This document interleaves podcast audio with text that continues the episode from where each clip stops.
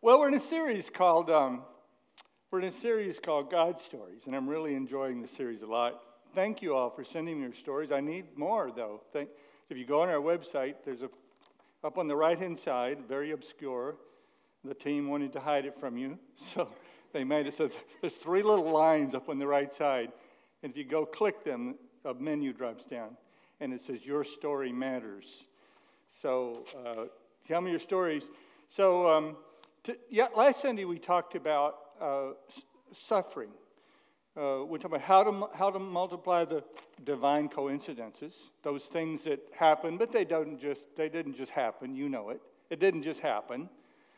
Because they don't happen again, maybe for the rest of your life. That same thing doesn't happen. And we talked about that, how Christians always want to want to make formulas out of anything that happens. If if they if I read in the Bible that Moses raised his rod and crossed the Red Sea, they think they should never have to learn to swim because uh, you're just going to get a rod and a staff, and that's how you and, you and you know actually you're going to drown because it's called a miracle. It's called a miracle. They don't call it a normal. They call it a miracle. And so God has these little miracles that we often talk, call coincidences, but we know they're not coincidences. They're more than that. So last week we talked about how to multiply and increase your coincidences, your divine coincidences. And the first thing we said, we talked about was accept suffering. Because it's through suffering and difficulty, it's where God shows up. The Bible says God is near the brokenhearted. So that scripture is a wonderful promise, but it's also, uh, it's also a warning. it's also a true warning. And what's the warning? The warning is your heart's going to get broken in this life. That's the warning in that verse. But the, promise is that God shows up when your heart is broken. So uh, today we're going to talk about another way to multiply God moments, God stories, is to live in the service of others. Live your life in the service of others. Again, God close to the brokenhearted. So if you go spend your life close to the brokenhearted, serving like that great song that your worship team just sang, then you're going to have more God moments. You're going to have more God stories in your life. Now, this first story I'm going to read to you is written not from the perspective of the, of the one who was in the service of others, but one who was served by someone in the service of others. And it goes like this It's Jeremy Smith. Jeremy, Jeremy stand up. Everybody know who you are? Jeremy Smith. And uh, here it goes. Even as an avid reader and writer, I found reading the Bible to be hard, not understanding it, not finding time in my day to do it faithfully and consistently. I tried talking, taking Pastor Jay's class on how to read the Bible, but let other obligations get in the way, which led to terribly poor attendance. Sorry, Jay. I thought I could supplant reading the Bible with Sunday service, worship, music, podcasts, small group discussions, and fellowship, etc. Boy, was I wrong. It was during uh, New Year's Eve, December 2020, I thought a good resolution would be to start reading the Bible. It was Sunday, January 3rd, 2021, and I had yet to crack it open. Amanda and I walked into the 915 service and made our way to the front rows, deciding to change it up and set somewhere new. New Year's, New Year, new, New Year, new us indeed. Pastor John Wiersma settled in next to us during the service. We had occasionally spoken to one another, but weren't much more than acquaintances at the time. After service, he out of the blue asked me if I'd like to join a Bible reading plan with him. It was simple read a chapter a day, answer the reflection questions via text message. We'd start in Matthew and finish in Acts. I said yes and thought to myself, hey, what a coincidence. I was just saying I wanted to read the Bible more this year. More like a divine coincidence, God set me up for success in reading the Bible daily by nudging Amanda and I up to the front rows of church. By the way, that's a good idea. Sit in the front rows. I love front row. I love everybody, but I really especially love front row people. Um, the courage to sit on the front row. Amanda and I up to the front rows of the church that Sunday and encouraging John to ask me to join the Bible reading. Now I'm supplementing my Bible reading with things I was supplanting it with before. What a difference it has made. I read the Bible and reflect, journal every day, and now feel off and unsettled if I miss a day. I've read through the entire New Testament for the first time and have just recently started the book of Joshua in the Old Testament. It's a plan that has stuck with me long after the reflection questions ended. John's plan helped keep me accountable and got me hooked on the Bible. I now know what people mean when they say, God's Word is powerful. It's transformed and enriched my life in ways I didn't know possible. My behaviors and interests have changed for the better. My prayers have changed, become more focused. My desires have changed. My heart has changed. I've become a much more relational uh, I've I have a much more relational relationship with God now, and I've become much more dependent on Him to guide me. I've become more focused on making Him the center of all things in my life and seeking His will over mine. I'm even memorizing Scripture now as a part of a discipleship class Amanda and I are taking with you guys. John Wiersma. Uh, stand up, John, so, so people know who you are. Yeah. Uh, God's Word is truly the greatest gift, and wow, does it pack some power. It's even better when you're reading and sharing reflections and insight with others. It Goes to show you, you never know what will happen when you sit in the front rows at church.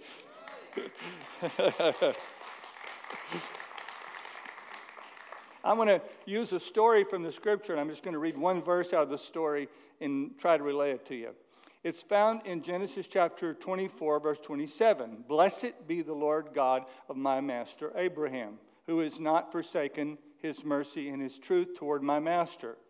A guy named Eliezer is writing this. He's a servant of Abraham, obviously. As for me being on the way, underline that, please. As for me being on the way, the Lord led me to the house of my master's brethren. So the young woman ran and told her mother's household these things. Now, here's the story Abraham, the patriarch Abraham, looked around the communities around him. He had moved to Canaan, which is now modern day Israel. And he had gone 500 miles from home. Haran was his home. He had moved there, and he realized when it was time for Isaac, his only son, to have a wife, that he wasn't about to let him marry any of the pagan women that were in the, the tribes around him. So he sets his servant down one day and he says to him, I want you to go back to Haran and I want you to find from my relatives a wife for Isaac. So, again, it was a 500 mile trip Eliezer was a servant, which means what he's about to do was in the service of another. Not only did it mean he would be in the service of another, but it also meant that, that if Isaac married and had children, Eliezer would not be the one who would inherit Abraham's inheritance, or his children would not inherit it, because the servant would be first in line unless the, the patriarch had children and grandchildren. But now there were going to be children and grandchildren, so he was completely doing something in the service of another. And uh, Genesis chapter 2, verse 24, verse 2, it says, And Abraham said unto his eldest servant in his house that ruled over all that he had, Put, I pray thee, thy hand under my thigh. Abraham then proceeds to get Eliezer to make a promise to go find a bride for Isaac. So Eliezer prays then that God will make it clear to him where to go. Now, they didn't have um, Match.com or Christian Mingle or Tinder or any hookup sites in those days. So uh, you had to walk and meet people in person, and they didn't even have any singles bars in those days. So it, it was tough. So what, what intrigues me about the story, and I've always loved the verse, uh, the King James Bible says, While I was in the way, the Lord led, led, led, led me. And there's something about getting not in people's way, but getting in the way of progress, getting in the way of doing something for God and others that God starts leading you. God starts leading you when you start moving. God, God starts leading you when you start serving. When you start getting and doing something and getting into action, God has a way of start leading you. And so he he, he, he gets a pack of camels because he's got to have gifts and all these things. It's, it's, a lot of, uh, a, uh, uh, a lot of uh, protocol was involved in, in getting a young woman to say, Would you leave your family and go 500 miles with me, a guy you never met, to marry a guy that you've never met? now, some of you thought you took a risk when you walked down the aisle. so he, he goes to 500 miles, and his camels are thirsty. And he, he, he gave God, he, he told God this. He said, Okay, God, I want you to have the woman who's to be Isaac's wife, I want her to show up at the well that I'm going to find. I'm going to find a well because that's how they had water in those days. I'm going to find a well, and I want the woman that you want to be uh, uh, Isaac's wife to show up at the well. And when I say to her, Can you give me a drink of water and water for my camels? she's going to say yes. Now, that may not sound like a big deal to you. It may sound like just like being a waitress at, uh, at Applebee's and would you like some water at your table? But camels, if they've been on a long trip and they've been out in the desert like that, a camel, one single camel, in one, one gulping, a long gulp, can drink 25 gallons of water. So 10 camels. The average pitcher in those days, the archaeologists have dug up pictures, and the, last, and the average pitcher that they would carry would be of two and a half to three gallons. So she had to go down into that well in order to do this. He gave God, see, sometimes we, we, we make things too easy for God.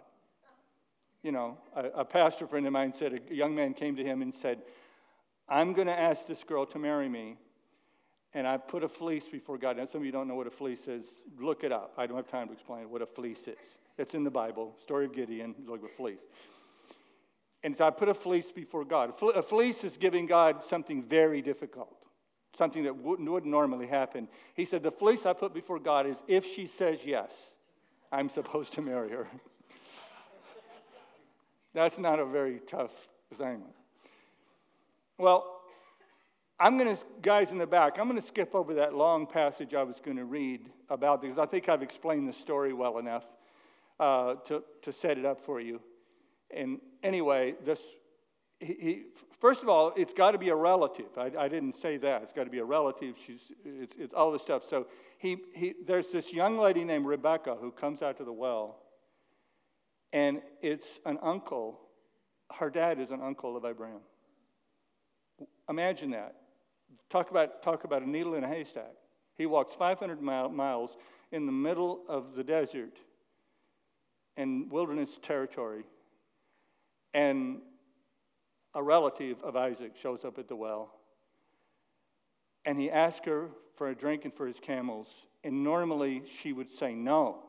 That was what she was supposed to say. She was supposed to say no. She was supposed to run in terror from somebody who would dare ask her to do that. But she said yes. And not only that, she invited him to her home. And she invited her home. And there, of course, everything worked out. They lived happily ever after.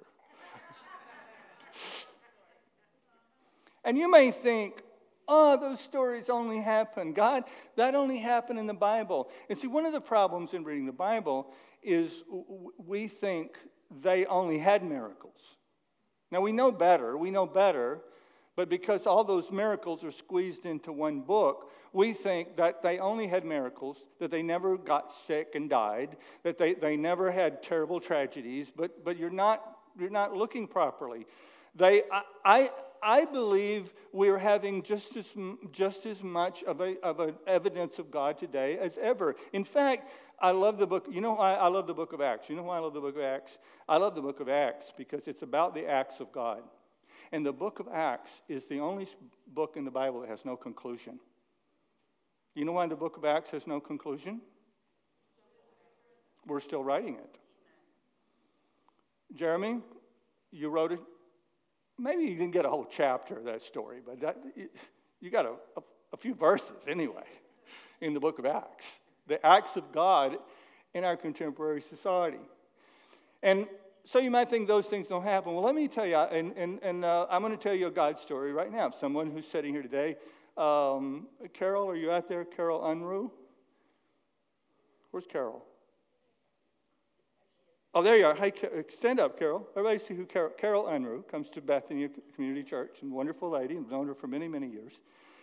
And um, she used to work for a missionary, an evangelist named David Wins. Now, for some of you who go way back in the, the, the Christian life and the charismatic movement, like my, myself, and, uh, and uh, I know Donna Burrell back there knows who this is.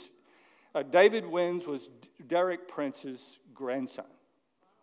Some of you remember Derek Prince. He was a, I believe he was a South African, wonderful Bible teacher, missionary. So she worked for him and did mailings for him. And uh, her job at this point, that she told me the story or wrote me the story, was to supply 2,000 African pastors with a Bible, a concordance, and a white shirt, a watch, and other materials that they needed for ministry. And this was all done out of in East Providence or Rumford, Rhode Island. So one day, David and his wife Jean announced that they were going to Africa to preach. Kenya, Zimbabwe, other countries preach. They also told the staff that they had, get, had loaned all their money out to pastors who were going to accompany the trip for malaria shots and other things that they needed for the trip. So they had no money for the trip. Now, this is a number of years ago, so the amount of money that I'm going to mention in a moment would, uh, would go a lot further than it would today. And uh, so she, she said that she finished her day's work mailing whatever she did for the ministry. And she goes outside to, uh, to uh, sweep the sidewalk off where they would load the car to get ready to go on the trip, thinking about this, this problem of no money to go on the trip and how they were going to do it. You see, people who, who've been people who've been following the Lord for a long time, you'll notice something weird about them. Is they go ahead as though they have the funds and the supplies when they don't. Because you get so used to God showing up that you just go ahead because what's the sweat? You got God. So it's just going to be a God story. So you go and you start move ahead.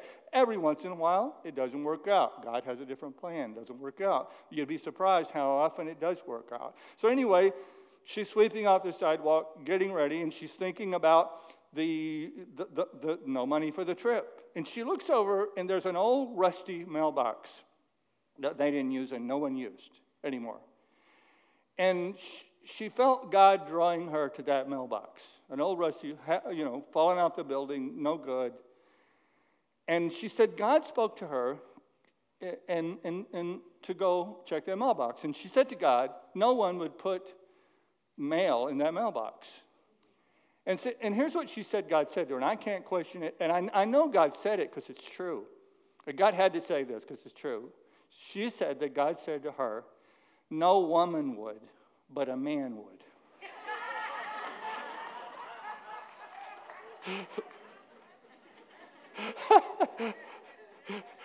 I told my wife that, boy, she agreed so wholeheartedly. sure enough, you're already ahead of me, right? In the story. She goes over to the mailbox. There's three letters in that mailbox. I'm sure they were all from men, right? One of them had a check for $1,000 in the mailbox. That is what I call a God story. You see, there, there are two things that being in the service of others makes you more prone to God stories in your life. Uh, one, one is uh, what I've already mentioned God moves where there is need.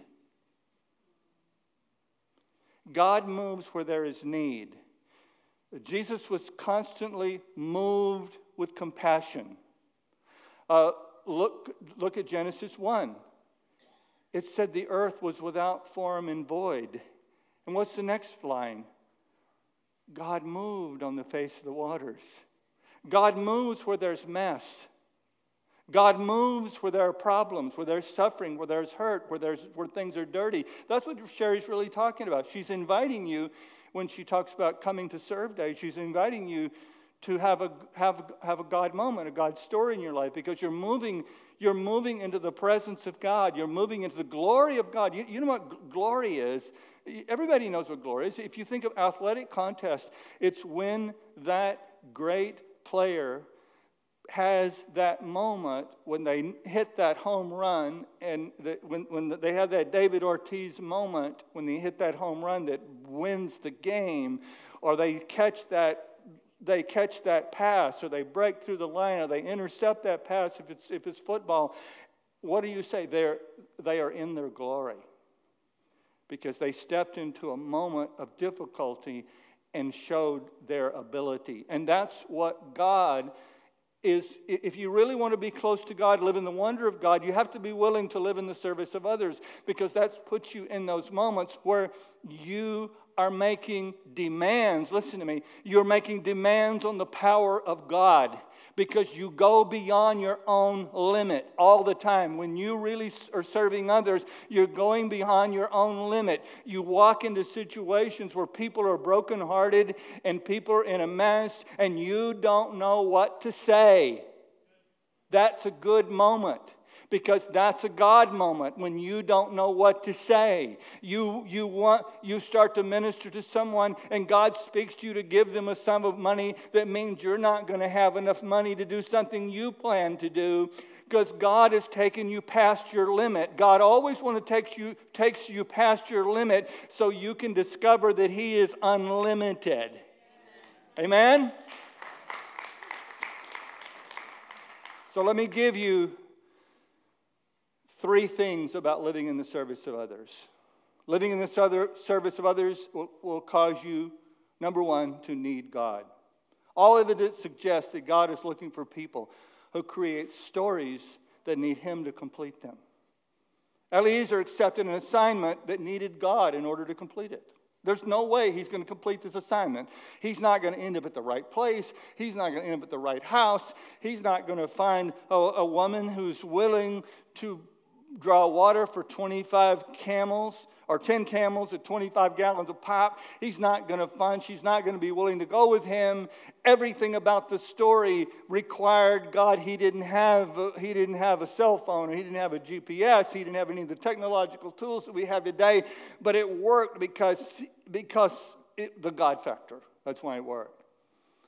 God loves it when your story makes demands on his power. You see, a, you, we all know what a good story is. A good story has a character who wants or needs something. Number one, good story. It has a character in it. Got any school teachers here? Who, you, you, Lisa, you're nodding. What, what are the elements of a good story? Let's see if it matches from what I have in my notes. What are the elements of a good story? At least as a high school school teacher. Yeah, it has, has to have a climax, but what's in, what's, what's in the beginning? What's before that? It, it has to have, I put you on the spot, I'm sorry uh, it has to have a plot, which is the cause and effect sequence. This happened, so this happened. He left. He left. Uh, Canaan and walked to Haran, and his camels were thirsty, and the, the drama is building. You can feel it.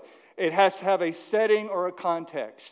Eliezer is in the service of another, and he's in the wilderness, and he travels 500 miles with a pack of camels that required water. And then, here's the part that you wait for when you go to the movies. You would not go back to a movie that didn't have this. How many of you saw Top Gun, the latest Top Gun? You know, I, I knew, I knew that what's his face there? What's his name? I couldn't die. I knew he couldn't die. Maverick. I knew that Maverick couldn't die. But uh, the tension was he was going to die. The tension was that they had to make that flight into that treacherous place. And he needed to go on that flight and all the oh the, he's got to go but, but he's not supposed to go and they're not going to let him go. And you just you know you're just on the edge of your seat the whole time and it's wonderful because because a good story requires tension. Tension. It ha- requires a crisis that requires a hero. And guess what? If you live life in the service of others like you're supposed to you ain't going to be the hero. God is. You ain't going to be the hero. God's going to be the hero. If you truly live in the service of others, the hero will not be you. Moses in the parting of the Red Sea, God was the hero. Joseph in the famine in Egypt. Elijah and the prophets of Baal, stories you may or may not be familiar with, but I hope you'll get familiar. If you'll get, talk to Jeremy and and, and what's his name back there? Where's my, I get reading the Bible and you'll know these stories. Jesus and my sin, the cross. What a moment. Oh man, that, that's a story full of tension. That's a story full of tension. Is Jesus going to die on the cross? And then is he, if he dies, is he going to come back from the dead? Oh no. He dead. He's alive.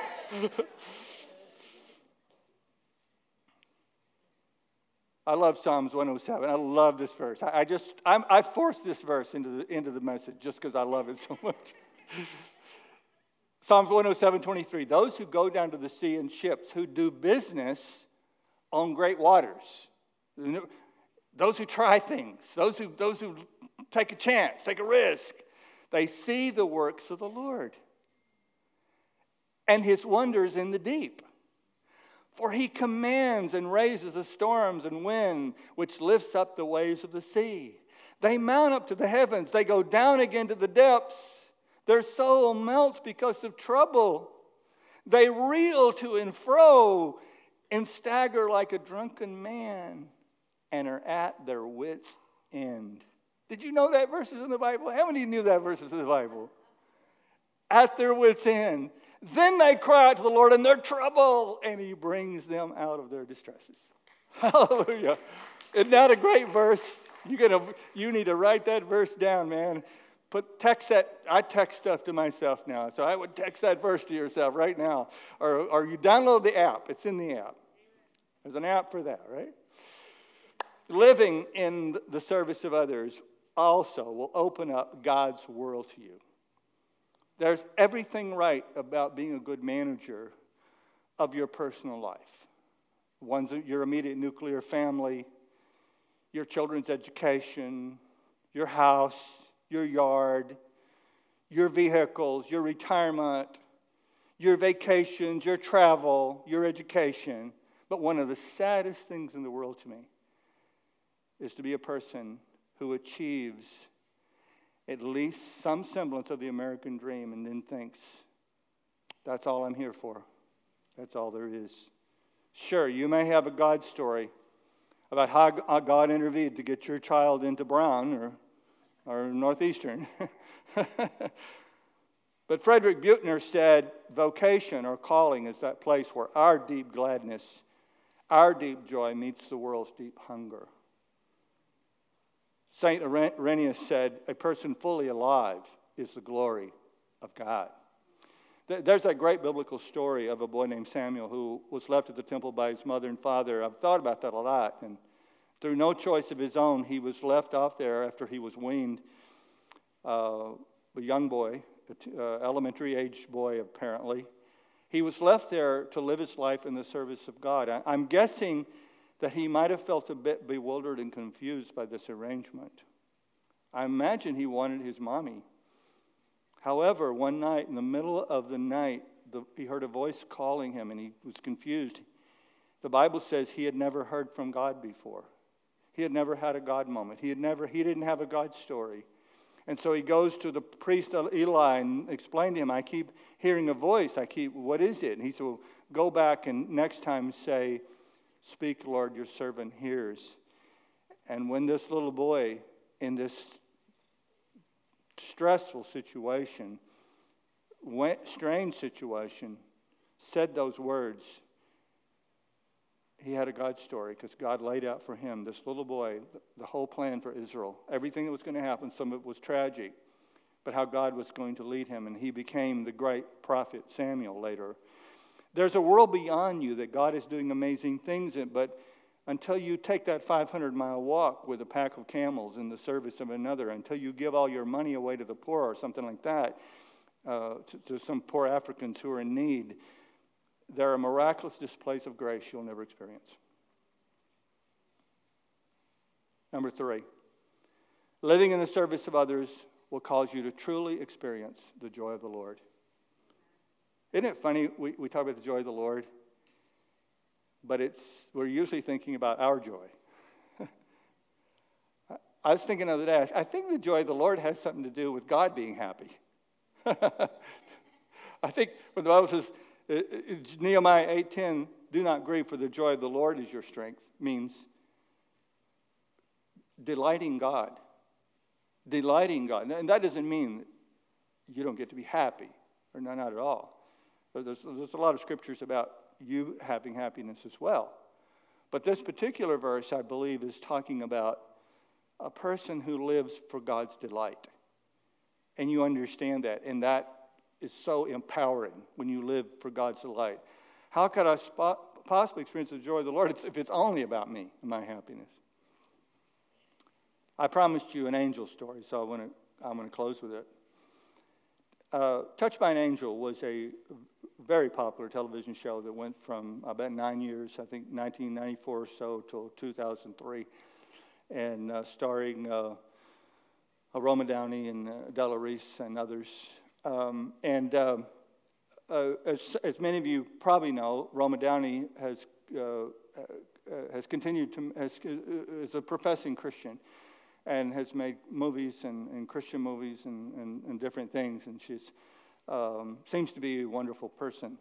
Well, back when she was making the show, she would regularly visit hospitals, children's hospitals, and uh, like a lot of celebrities do. And one day she went to the ho- uh, children's ward. Uh, I think it was probably in Salt Lake City, Utah. That's where the show was filmed uh, but it might have been in Los Angeles. But anyway, she went to a, um, a children's ward and she saw down the hall a grieving mother. Tears, you know, obviously. Behind the mother, she could see the body of a child. So she knew what had t- transpired. So the woman looks up and sees Roma Downey coming down the hall. And she stopped crying and started smiling. And she comes toward her and they meet. And she says to Roma Downey, I prayed that God would send me an angel. And here you are. And Roma Downey felt conflicted. She stopped, of course. She did what she hugged, she prayed with her. She went outside the hospital and she called her friend, Della Reese, on the phone. And she said, Della Reese, I want to tell you what just happened. She said, I feel like such a fraud. I saw this woman in the hospital and told her the story, and the woman believed that God sent me to her and that I am an angel. And she believes that God sent me. And Della Reese said, Well, what makes you think he didn't? when you live in the service of others, you're letting God channel His grace through you. And when you orient your life in that way, there's just no way your life won't be a series of God stories. I've told you a lot of my God stories. I've told you about the different people, especially in uh, my experience with medical profession the last seven, eight years. I've, I've met so many angels so many people who were in the service of God. And many of them knew that many of them were believers. You know, experience things that we're not exactly living in the Bible Belt here, guys. I mean, I, have I've lived in the Bible Belt, so I know the difference. And uh, I know one day I had a particular test, and boy, I was nervous about this test. And uh, if I'd have known what what it was going to be, I would have been a lot more nervous because I. Th- I thought it was going to be, you know, it was an MRI, but usually MRI, you're in there for, you know, you're getting that tube, which is not fun, but you're in there for a very short period of time usually. And I get there, and uh, the guy giving me a ride, and when, sh- when should he pick me up? I going, well, you're going to be in the MRI machine for 45 minutes. I said, what? You got to be kidding me. And it was a very unpleasant task. I, won't give you any more details. That would be TMI. and I am just like, oh man, God, you got to help me. I don't have strength for this. And I sit down, and this woman, uh, this nurse there goes, you, have all, all you MRI people, I mean, you young people won't know anything about what I'm talking about, but unless you've had a, a car accident or something. But they always ask you, what kind of music do you like? Because they give you headphones, right? And you listen to music in there. Said, what kind of music do you like? Well, I like, I like Christian music. And uh, got into that. She said, yeah, how about Bethel music? That's what they play at my church. and literally, that nurse went into the thing and she literally held my hands and prayed for me during this procedure. Now, if that would have been in like McKinney, Texas, I would have expected it. But Boston, Massachusetts, you just don't expect it, right? And I, no offense, anybody watching my live streams, he's criticizing Boston. He's criticizing New England. He thinks we're a bunch of pagans. Well, I, no, I didn't say that. You're just not, just not a bunch of Bible thumpers around here, okay? Who hold your hands and pray with you, you know? There's not a lot of that. Boy, I've had so many of those God moments. I, I, I wouldn't trade. You know, I wouldn't trade the experience for, you know, you'd like not to have the suffering, but boy, sometimes it just seems like, God, I think it's worth it to meet the reality of God and to know that God is real. And I, I, you know, you know, I'm big on apologetics, and I'm always trying to prove there's a God. And, and I've got the seven different ar- arguments lined up. Well, I now I have an eighth one, and that is God stories. The coincidences that just can't be coincidences that happen to every life. Now, here's what the Bible says about you if you will live in the service of others. Here's what the Bible says. Here's your promise. If you keep my commands and remain in my love. There's a lot more, a lot of stuff in that passage that we won't unpack. Just as I've kept my Father's commands and remain in his love, I've told you this so that my joy may be in you and that your joy may be complete. Wow! So that your joy may be complete. Yes, you live for the delight of God and makes God happy. But God says, if you will, if you will keep my commands and you will remain in my love, but we got to read the rest of it. Love each other as I have loved you. Greater love has no one than this to lay down one's life for one's friends. God said, if you will do that, it will make me happy, but it will also make your joy complete. Listen, the best is yet to come for God's people.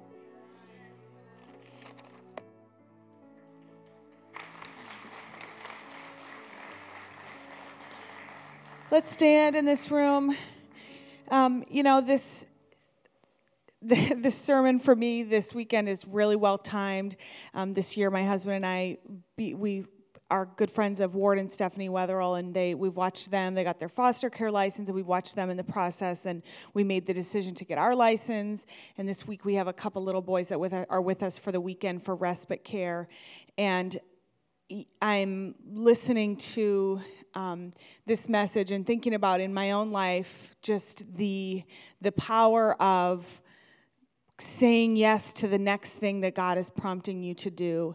And we, you know, we don't know what's going to happen. We've we said yes, we got our license. We did respite care for their little boy. We said yes to take these little boys for this weekend. And there's something it's maybe it's foster care, maybe it's not, maybe it's something else in your life, but maybe there is a simple thing or a big thing that God is putting in front of you that is just walk through that door just take the phone call make the phone call and say yes and, and living in service of someone else. And i will tell you last night we had the two boys we had another one of my son's friend we had my daughter's friend. I had 10 kids and five dogs in my house last night. And you know that is that is for sure beyond my limit. And god is limitless. It was fine. Everybody ate and went to bed at a reasonable time. My i can clean my house later it's fine. But let, us just take a minute in this room. And I'm not saying any of those things. My husband and I are, we're far from perfect. We're far from selfless people. Um, but there is always an opportunity in your life that God is giving you to join Him in serving others, to join Him in what He's doing. And um, I, and you probably saw, I could not make it through that song this morning because that line, that what He calls a treasure, this world calls a curse. And there are there are things going on in the world around you that the world is calling it a curse. And God is saying to you, that's my treasure. Get involved, serve, help. There's people in, in a nursing home that need you to come visit them. There are people in hospitals that need help. There are people who are homebound who you you can go and buy their groceries. There are things that you can do to live your life in the service of others that that will connect you with what God is doing. And and if you're in this room today, you're struggling with depression, you're struggling with mental health issues. I respect and believe in mental health um, as a medical practice and, and counseling and what we have, but also try saying yes to something that's for someone else serve someone else, volunteer, get involved, and see what God can begin to do. Amen. Let me pray for us. God, I thank you so much that your kingdom is simple. We thank you, God, that, that you have showed us the way. You sent your son to this earth to live as a human, to show us how to live in service of others. And God, if we get busy about your business, just like Jesus said that he's about his Father's business, that you are about us, you're for us. And you have a plan for all of our needs and so much more. God, for that person in this room today who is working so hard to get something that you are not giving them, that, that is not your plan, that they're striving to make something happen that's not for them, God, I pray for that person in this room today that you would just speak to their heart today and say, Say yes to my simple thing I'm asking you to do. Stop making your life so complicated. Thank you, God, that you're with us every step of the way, whatever you ask us to do, meeting our needs. In Jesus' name, amen. Have a great day.